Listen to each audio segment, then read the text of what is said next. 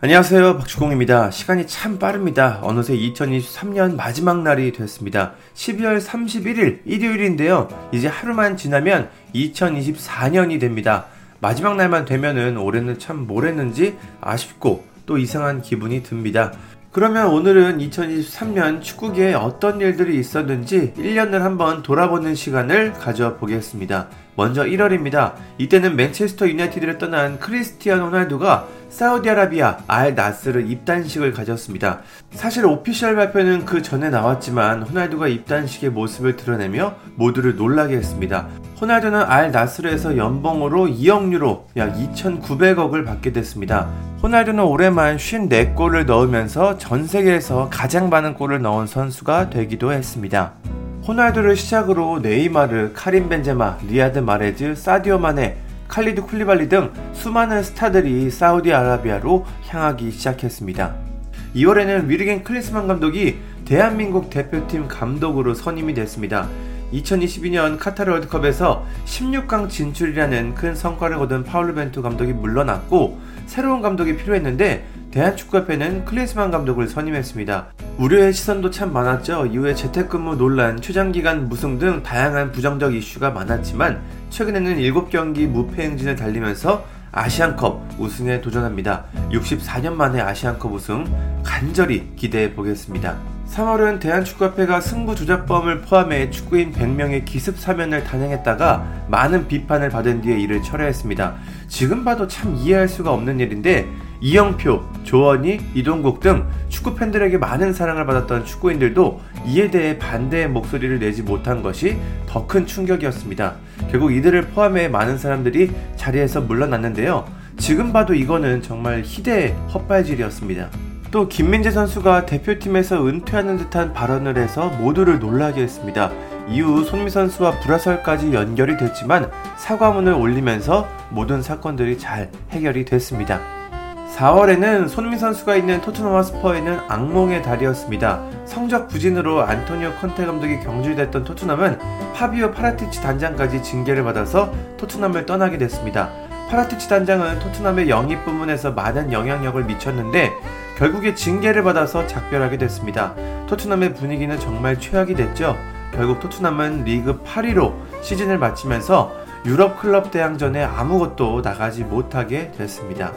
5월은 나폴리가 33년 만에 이탈리아 세리에 A에서 우승을 차지한 역사적인 달이었습니다. 디에고 마라도나가 있었던 시절에 우승을 차지한 뒤 나폴리는 우승에 계속해서 실패했습니다. 하지만 오시멘, 크비차 크바라첼리아, 김민재 등 주요 선수들이 최고의 활약을 펼치면서 우승에 성공했습니다. 김민재 선수의 활약이 정말 대단했는데요. 이탈리아 세리에의 최우수 수비수로 선정되기도 했습니다. 정말 역대급 활약이었습니다.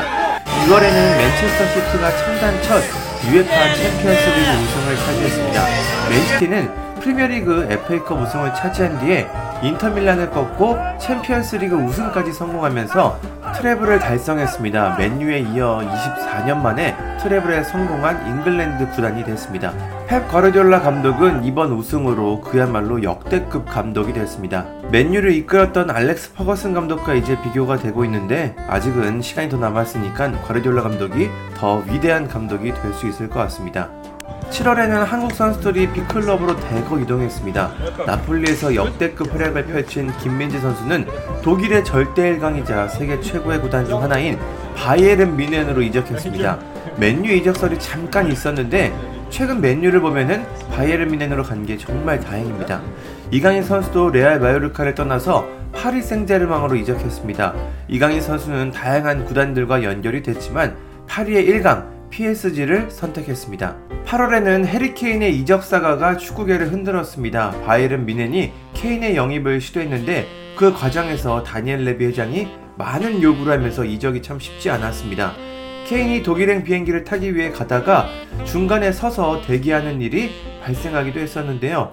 아무튼 케인은 바이에른 미넨으로 이적했고 리그 15경기에서 21골, 5도움이라는 정말 엄청난 공격력을 뽐내고 있습니다. 케인이 바이른 미넨과 함께 우승을 차지한다면 발롱도르에도 도전할 수 있을 것 같습니다. 9월에는 위르겐 클리스만 감독이 한국 대표팀에 부임한 후 드디어 첫 승을 거뒀습니다. 부임 후 5경기 동안 승리가 없어서 많은 우려의 시선을 받았는데 사우디아라비아를 상대로 1대0 신승을 거두면서 드디어 첫 승에 성공했습니다. 하지만 승리에도 팬들과 언론들의 불안함은 그대로 이어졌습니다. 경기력이 좋지 않았기 때문인데요. 그래도 이후에 5연승을 거두면서 다행히 분위기 반전에는 성공했습니다. 이제 아시안컵인데 역대급 스쿼드를 갖고 좋은 성적을 거뒀으면 좋겠습니다. 10월에는 황선홍호가 아시안게임에서 금메달을 획득했습니다. 대회 전에 많은 걱정이 됐지만 다행히 무난하게 우승에 성공했습니다.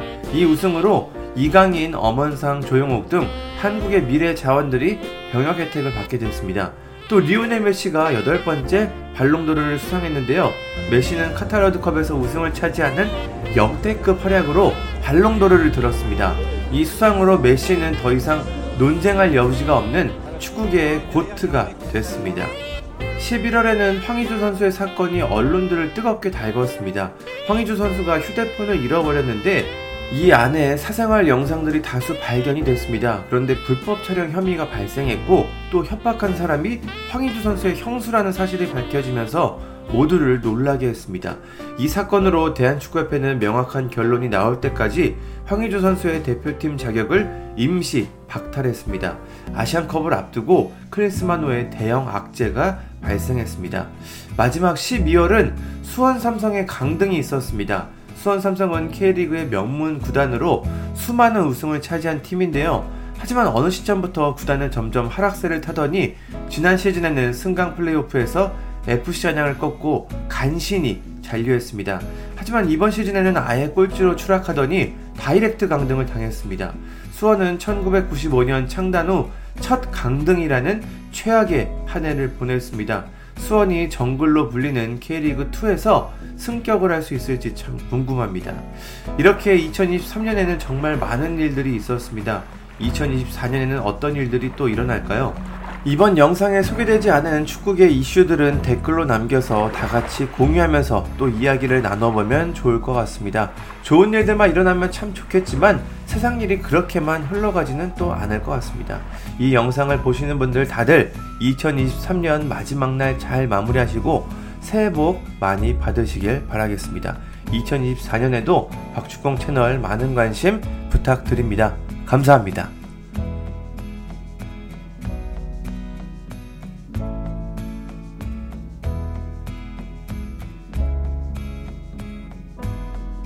구독과 좋아요는 저에게 큰 힘이 됩니다. 감사합니다.